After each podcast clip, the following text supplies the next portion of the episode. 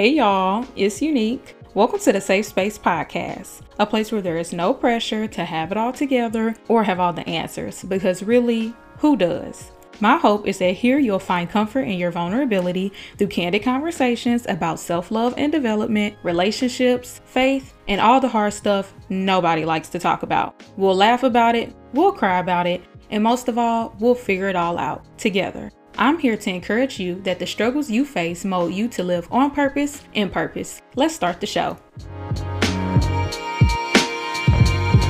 Hey y'all, welcome back to the podcast. I hope y'all are ready for today because I am so excited about today's episode. Like y'all, I did so much like studying and God just was downloading the word into me and just giving me the answers and I'm just so so excited. So first of all, I want to say get you a journal or something to write on, you know, get a note up on your phone, something because I am going to be spitting scripture at you and y'all are going to need to go back and look at this again and read it more in depth because of course I'm not going to read all of the stories thoroughly. I'm just going to give you a snippet of it. And then it's always important, even when you go to church, when you watch sermons online, when you listen to other podcasts, if they give you a word, it is always, always important that you go and read for yourself what God said that is a must. So many people think that you could just go to church and you could just listen to other people quote the word and read the word to you, but no, you have to go and read it for yourself. So I really encourage you all to do that after you listen to this episode, to take down the scripture or the names of the stories that you hear and go and read it on your own time. So last week, when we jumped back into the podcast, I spoke about focus, but I feel like I left that so unfinished and so undone, and there was so much more to be said about that. And that's when God gave me the idea to talk about the common distractions that get us off focus. And so I wanted to talk about some of those today. And I have one, two, three, four, five. Five different common distractions, but most of them have more than one related to them. The five distractions or the common distractions that God gave me to speak about today are relationships, anger, hurt, pain, the past, pressure and comparison, opposition and pleasure, and sin and temptation. And I'm just ready to dive right into this. So I do want to pray because I am going to be coming out of a lot of scripture. I want to pray on the podcast. I usually always pray prior to starting and hitting record, but I really want to pray right now on here. So quickly, Lord, I thank you for allowing me and everybody to meet you in this place, to hear from you, and to get your word. Lord, help me to speak. Let it be your words and not mine. Omit any thoughts or words that are not of you and that don't need to be said. Lord, I ask that you speak directly to the listeners' heart and mind and that you give them understanding of your word. And I pray over the equipment. And yeah, let's get into it. Amen. So, I do want to give y'all the highlight verse for this whole, I don't even know if I would call it a series, but this whole word of focus the highlight scripture is Proverbs 4 25 through 27. I talked about this and I uh, gave this scripture last week, but I want to read it again. And this is the scripture that I have just been meditating on for however long God wants me to really focus on this thing of focus on this thing of focus really. Um and i think that it's very interesting because a lot of people say that they are in a season right now where God is telling them to focus. Because I was talking to my mom yesterday, and she said in one of her classes that she's been taking, and she said that one of the people in her classes said that the word for December is focus. And then my pastor, she do she does these lives every week, and she brought up the word focus, and I'm just like, God, you're just confirming that that's what you want me to do focus. So, Proverbs 4 25 through 27 says, Let your eyes look straight ahead. Fix your gaze directly before you. Give careful thought to the paths for your feet and be steadfast in all your ways. Do not turn to the right or the left. Keep your foot from evil. And so that's God literally telling you to have tunnel vision and to pay attention and focus. But if you know anything about anything, and if you don't know, I'm going to tell you that when God gives you an assignment, it is so easy to be thrown off track. And some of these, those distractions that I named earlier, are just uh, some of the common few or the few that God wanted me to hit on. The very first one is pressure and comparison. And I feel like this one is very prevalent with social media. Everybody is recording and uploading and posting everything it's everywhere what other people are doing. And it can become a distraction because we're thinking about what everybody else is doing and how they're doing it and how they did it. Rather you know y'all are doing the same thing starting the same type of business or in trying to do the same type of ministry or just how they live their life compared to yours. Even though we're the same age we graduated from the same school you know and they're doing this and they're doing that and I'm not doing it. Or you're wanting the exact same outcome come from doing it how somebody else did it. So God may be telling you to lead your ministry this way, and He may be telling you to run your business a specific way, or He has you in a certain season in your life, and you're comparing it to how so and so is doing it, and you want to do it like them, but you don't get the same outcome. You don't get the same um amount of customers. You don't get the same people to show up at your Bible studies as this person did, even though I'm doing it just like them. But what we have to understand is that when God tells us to do something a certain way, that's how He wants it to be done. When we look at Noah in Genesis 6, God literally told Noah verbatim, or is that the right word? God literally told Noah exactly how to build the ark. It says in verse 15, This is how you are to build it. The ark is to be 300 cubits long. 50 cubits wide and 30 cubits high. Make a roof for it, leaving below the roof an opening one cubit high all around. Put a door in the side of the ark and make lower, middle, and upper decks. God literally told him step by step, I mean, down to like the measurements, how to build that ark because God knew what was coming. So when God tells you to lead your ministry a certain way, when God tells you to run your business a certain way, when God has you in a single season or wherever He has you in your life, it's because he knows what's coming. God knew, I mean, obviously, God knew that he was going to flood the earth, and he knew what was going to happen and what it would take to save and keep Noah and his family and all the animals that God told him to take on that ark. He knew what it would take to keep them safe. And so, you know, social media really gets in our heads and can really cloud our judgment. And, you know, we get so caught up in how other people are doing it. But Galatians 1:10 says, Am I now trying to win the approval of human beings or of God? Or am I trying to please people? If I were still trying to please people, I would not be a servant of Christ. So we have to come out of wondering or being so caught up in what everybody else is doing and why am I not doing it? Or they're going to think this, that, and the third about me if I do what God has told me to do this way or if I live this way. It's not about what other people think about you. Imagine how Noah looked building this ark about a flood that nobody could see coming just imagine what people thought about him. Imagine the things people said about him. They probably thought Noah was out of his mind. You're building this ark because it's supposed to flood. Are you for real? Like, you're just making this up. you're crazy. Like, what is wrong with you? But he had to be obedient because he knew what God told him to do.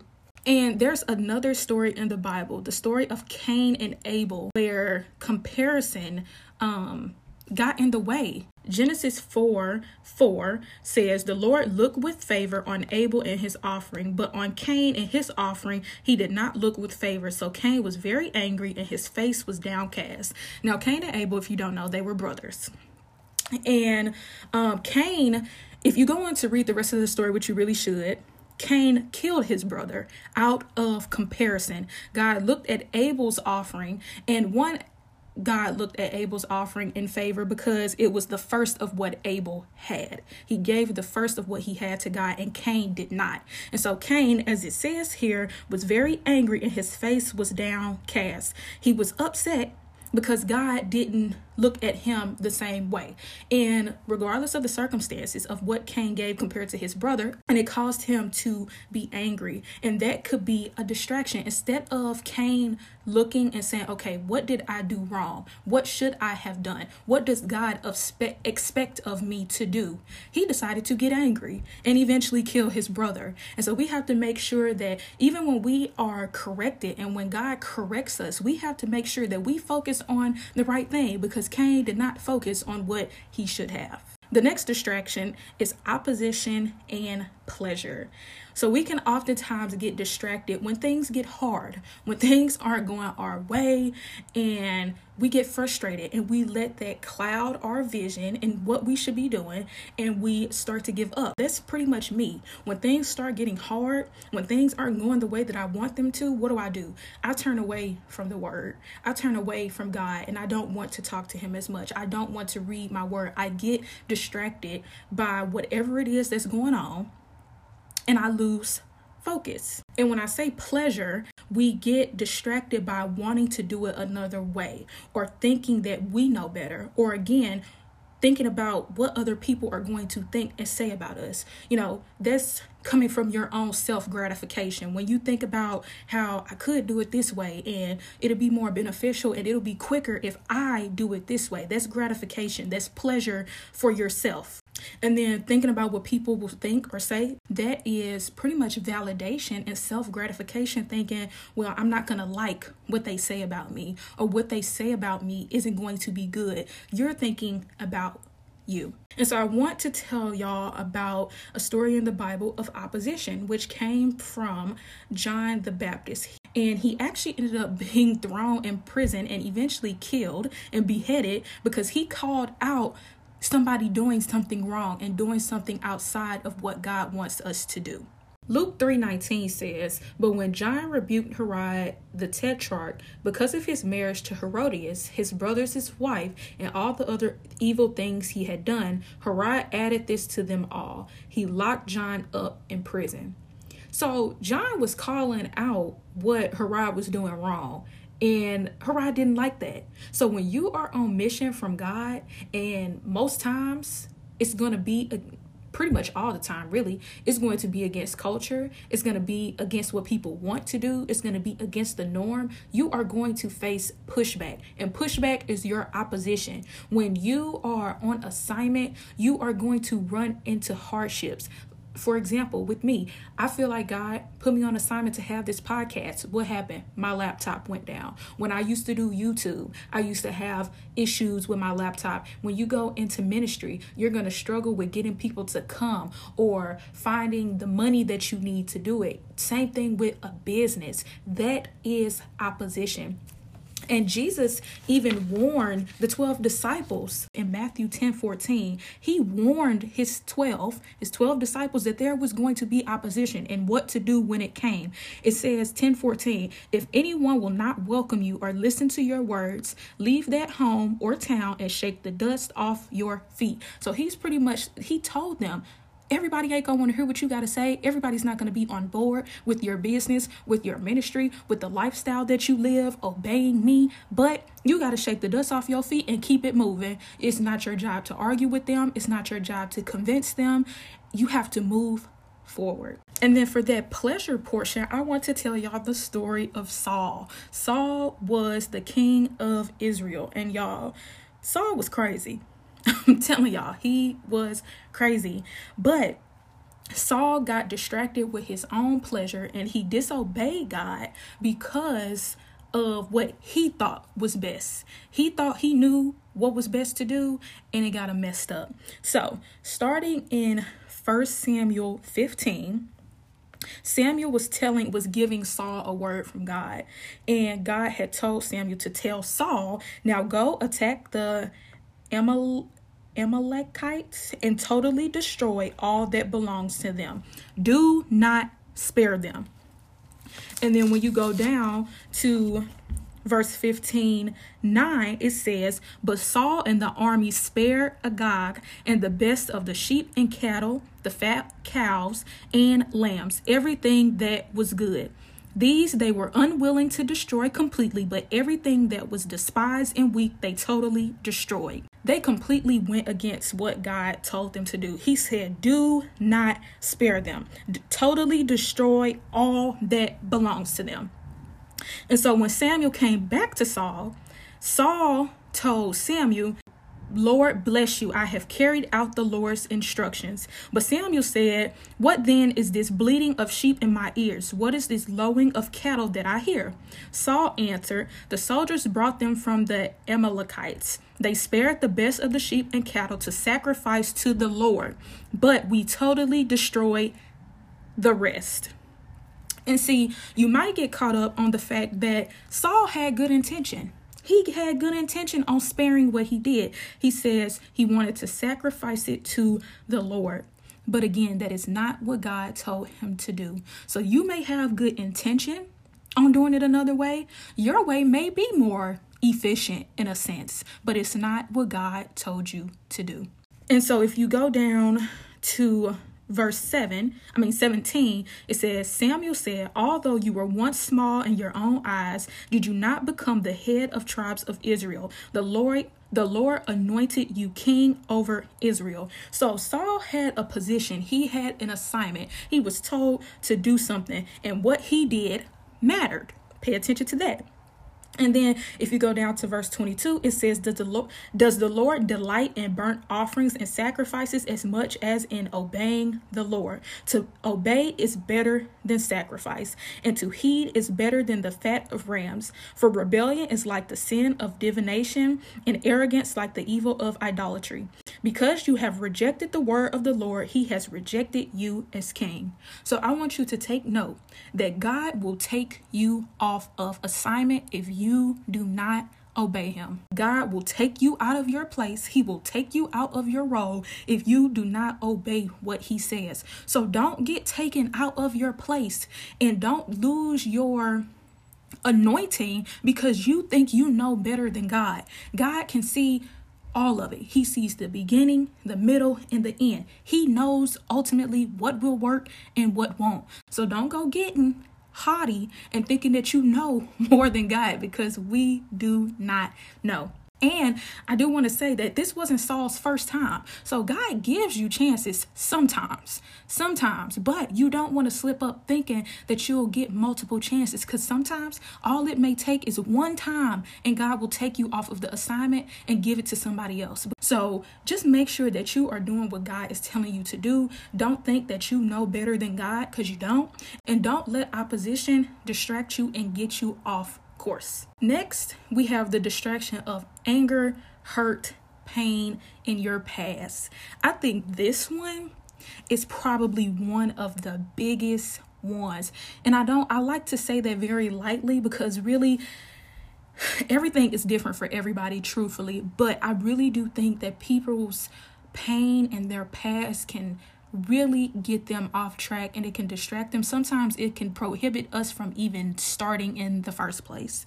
You know, you'll find times where you're in your assignment and you're on your mission from God and old stuff resurfaces. Things that you thought you were over, things that you didn't even think that you thought about anymore, that even affected you anymore, it comes up all of a sudden. Small and unusual things make you upset and sudden feelings of doubt can come along and have you thinking, you know, I'm not called to do this, you know, because I did that in the past and I used to be like this. So God can't possibly actually want me to do this or think that I can do this. There is no way. But I'm here to tell you, God uses all of that. He uses who you used to be. He uses the hurt and the pain as a testimony and to show that He is a redeemer and that He can turn things around for your good. I want to share with you the story of Lot and his family when they flee Sodom and Gomorrah. So God had told in Genesis 19 God had sent angels to Lot to flee his town. He told him to leave everything, gather up his family,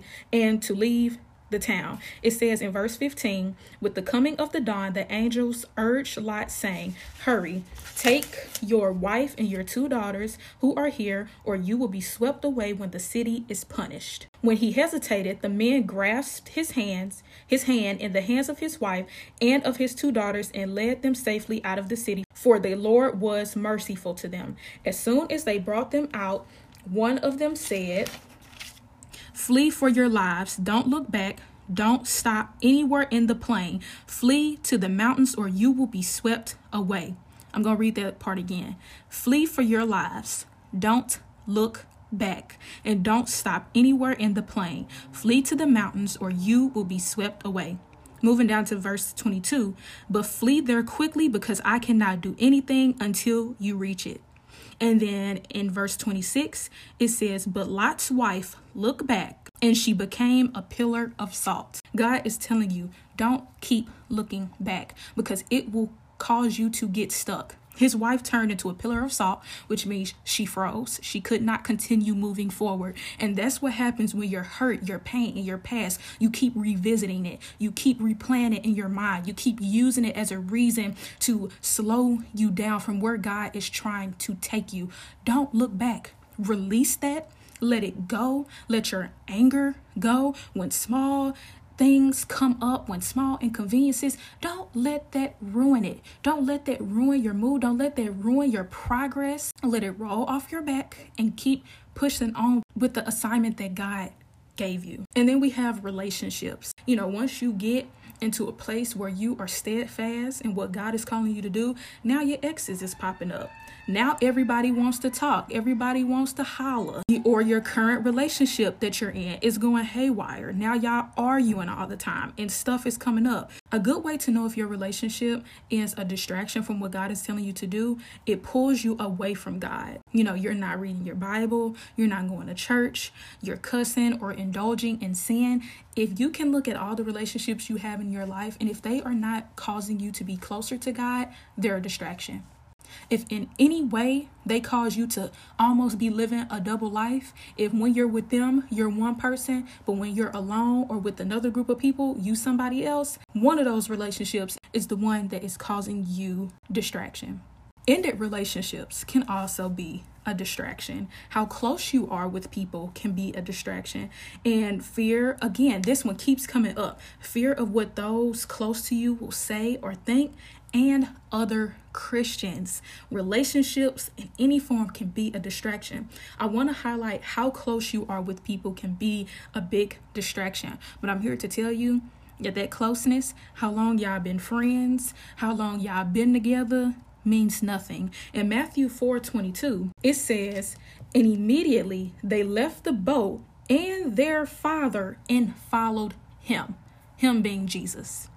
They left their fathers, the people that help make them, the people, the person or one of the persons that helped bring them into this world. They turned away from him, left him, and followed Jesus. This person that they never knew, never met, had just met, they turned and they followed God, it is going to cost you relationships and friendships and connections with people to follow Christ. And you cannot allow them to distract you because the company you keep, it matters. And regardless of what people like to say, birds of a feather do flock together. Maybe not always as drastic as some people like to think, but it can be very subtle. And just the way that you speak, the beliefs that you have, the things that you think, your thoughts, your priorities, all depend on who you have around you. And one that most people probably wouldn't even expect is that other Christians can distract you and get you off course. In First Kings 13, there was a man well, actually, I'm going to start at verse 9. For I was commanded by the word of the Lord, you must not eat bread or drink water or return by the way you came. The Lord told this man of God not to eat not to drink, and not to go back the way that he came. Then, then you move down to verse 18, and there was a prophet. They label him as the old prophet. The old prophet answered, I too am a prophet, as you are. And an angel said to me by the word of the Lord, Bring him back with you to your house, so that he may eat bread and drink water. In parentheses, it says, But he was lying to him. Verse 19 so the man of God returned with him and ate and drank in his house. Okay, so the first thing that came to my mind when I read this, which is what I think God really wanted to stick out to me, him being a prophet, a man of God, his first mistake was not praying and asking God of this prophet. He put too much faith in this person with a title that he didn't even consult with God before he went off to do what this man claimed the Lord told him. So we cannot get too caught up in thinking because this person is a pastor, because they're a leader, because they're a prophet, because they do the same thing I do, or they used to, that they know. What did God tell you to do? And if at any point you get confused and you're unsure on if God is telling you to go a different route or try something different or take the suggestion that sister so and so told you, pray pray before you move. That's what we're supposed to do anyway. But if you ever find any situation where you just don't know what to do, if you should keep going one way or try to go this way, pray and don't move until you get an answer. And then verse 20 says, While they were sitting at the table, the word of the Lord came to the old prophet who had brought him back. 21 says, He cried out to the man of God who had come from Judah. This is what the Lord says You have defiled you have defied the word of the Lord and have not kept the command the Lord your God gave you. You came back and ate bread and drank water in the place where he told you not to eat or drink. Therefore, your body will not be buried in the tomb of your ancestors. He lost something by not listening to the word of God. And it can be so easy to get swept up in listening to other people and thinking other people, you know, all their suggestions are good and maybe I should try that and maybe I should add this to my list of things to try and how to no no no no no. The easiest way ask God, consult God before you move. And then, last but not least, we have the distraction of sin and temptation. Honey, oof. And this one, oh Lord, this one, it is something else. When you get on assignment, when you decide to start setting boundaries with people, when you tell your partner, hey, I want to take on the spirit of celibacy or you start telling your friends that, or you just start acting different. Maybe you ain't told them. Maybe you just decided within yourself and with the Lord that I'm not going to be drinking no more. I'm not going to be going to parties no more. Now, all of a sudden, your friends are blowing you down about parties, going out, getting a drink, hitting a blunt, or whatever you indulge in. It seems like now it's coming full throttle. Now that you have decided that you are going to take on the spirit of celibacy, you have this sudden urge to watch porn all the time or have sex, and it will, it will blow you down. And I heard this quote from another Christian podcast called the Just Different podcast. And they said, What the enemy cannot destroy, he distracts. So the enemy may know that straight off the bat, he can't take you down because you have built up some, um, what is it called? Some, you have a shield. You have a shield. But he know that, you know what? I may not be able to go straight at her, but I can get her to look away for a second. And when you look away from your assignment, from your target, and being on guard, when you look away, it's easy for you to be attacked. So now that you are focused on something else, now the enemy can send something else. And now you completely, before you know it, you all the way gone. All the way gone. And a good story of this I hate to say, but this is probably like one of my favorite stories in the Bible. It's the story of David and Bathsheba. In 2 Samuel 11, it says, One evening, David got up from his bed and walked around on the roof of the palace. From the roof, he saw a woman bathing. The woman was very beautiful, and David sent someone to find out about her. The man said, She is Bathsheba, the daughter of Eli- Eliam and the wife of Uriah the Hittite. Then David sent messengers to her to get her. She came to him and he slept with her. And then eventually she got pregnant, y'all. To make a very long story short, she ended up getting pregnant. And get this David got so just messed up in his sin that he ends up killing Uriah. So his temptation and then his sin ultimately because he slept with a married woman and it caused him to sin even farther by killing him. He he killed another man because of what he did wrong. So your decisions they matter. What you decide to do matter. And maybe your decision from distraction leads to death of something else. Maybe not a person, but the death of your business. Your business starts to decline. Your ministry starts to decline. Your progress. I notice whenever I get distracted in something that I shouldn't be doing, that I feel unaligned my spirit feels so off and I feel far away from God because that's what sin does. Every time you sin, you're you're pushing yourself farther away from God, especially if you don't repent as you should. If you don't ask God to help turn you away from that, and the deeper you go in your sin, the farther you get away from Christ. So that is why it's so important to repent and repent daily. And the one thing I also want to say when it comes to sin and temptation, and it says this somewhere in the Bible, I'm not exactly sure where, but if you ever run into temptation and you're in a place where you are tempted, the Bible literally says you are to flee. So that could be sex. I think it was the Bible directly referred temptation to sex, but it could be anything. It could be the temptation to drink. It could be the temptation to gossip. It could be the temptation to smoke or um, spend all your money when you shouldn't, when you should be saving. Any type of temptation, anything that's going to be detrimental to your spiritual walk or the assignment that you are on from God, flee from it. So if you know that this friend that's calling you is prone to gossip, don't answer. Or if maybe you are already in conversation with your friend and you see it going in the direction of gossip, hang up. Drinking. If you know that you can't stand firm against not having a drink when you go out with your girls, don't go. Don't go out after a certain time of night. I don't know what it is about nighttime, but it make you want to pull up. It make you want to take some shots or whatever, you know, you have to flee and you have to turn away and you have to know your limits. We try to think that we have all this strength, but we really don't.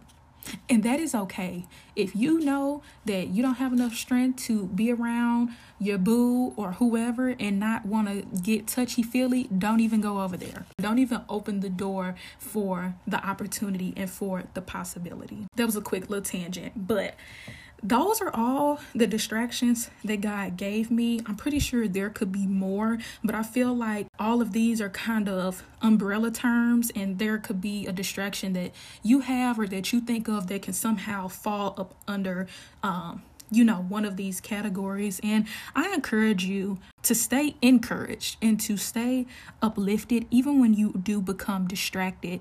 It is never too late to turn away from your distraction, to let it go, to take control and take hold of that distraction and say, I'm not going to allow this to distract me and get me off track. And the best way to keep from getting distracted is to stay close to God. So make sure you are staying in prayer, making sure that you are staying in your word so that nothing can distract you. And I hope that this touched you. I hope that this was a revelation to you. If maybe you didn't even think that you were distracted, now you know when you are getting distracted. Because I didn't know um, that my desire for a relationship was considered a distraction. Ultimately, it all goes back to prayer because even good things can be distractions, and distractions can come in the form of good things. To want relationship, and I ultimately desire to have relationship with a man of God, to want to have friends that I can hang out with and kick it with and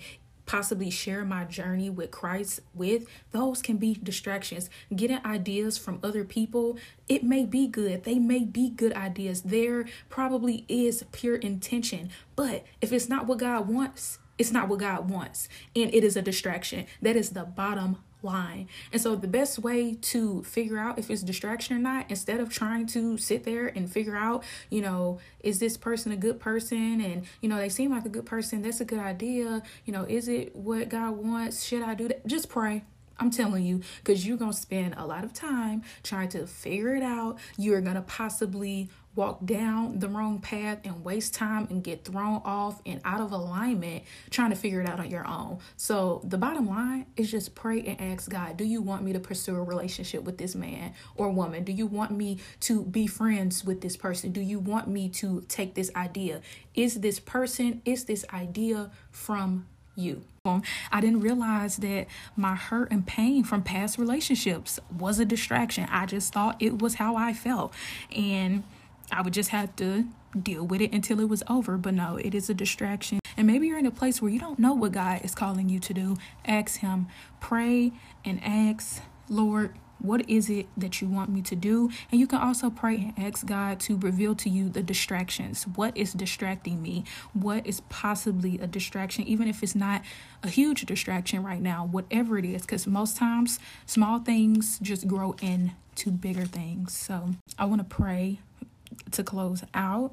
So, Lord, thank you for bringing us here. Thank you, Lord, for giving me the word to speak to your people. Thank you for using me as a vessel. I pray that, you know, this resonates with someone and it touches their heart and their mind directly as they need it. Lord, I pray that you reveal to your sons and daughters, whatever their distractions may be, whatever the mission is that you want for them to take um, foot on. And Lord, you are good. And I thank you for this opportunity to speak and be a vessel for you. And I love you in Jesus' name. Amen.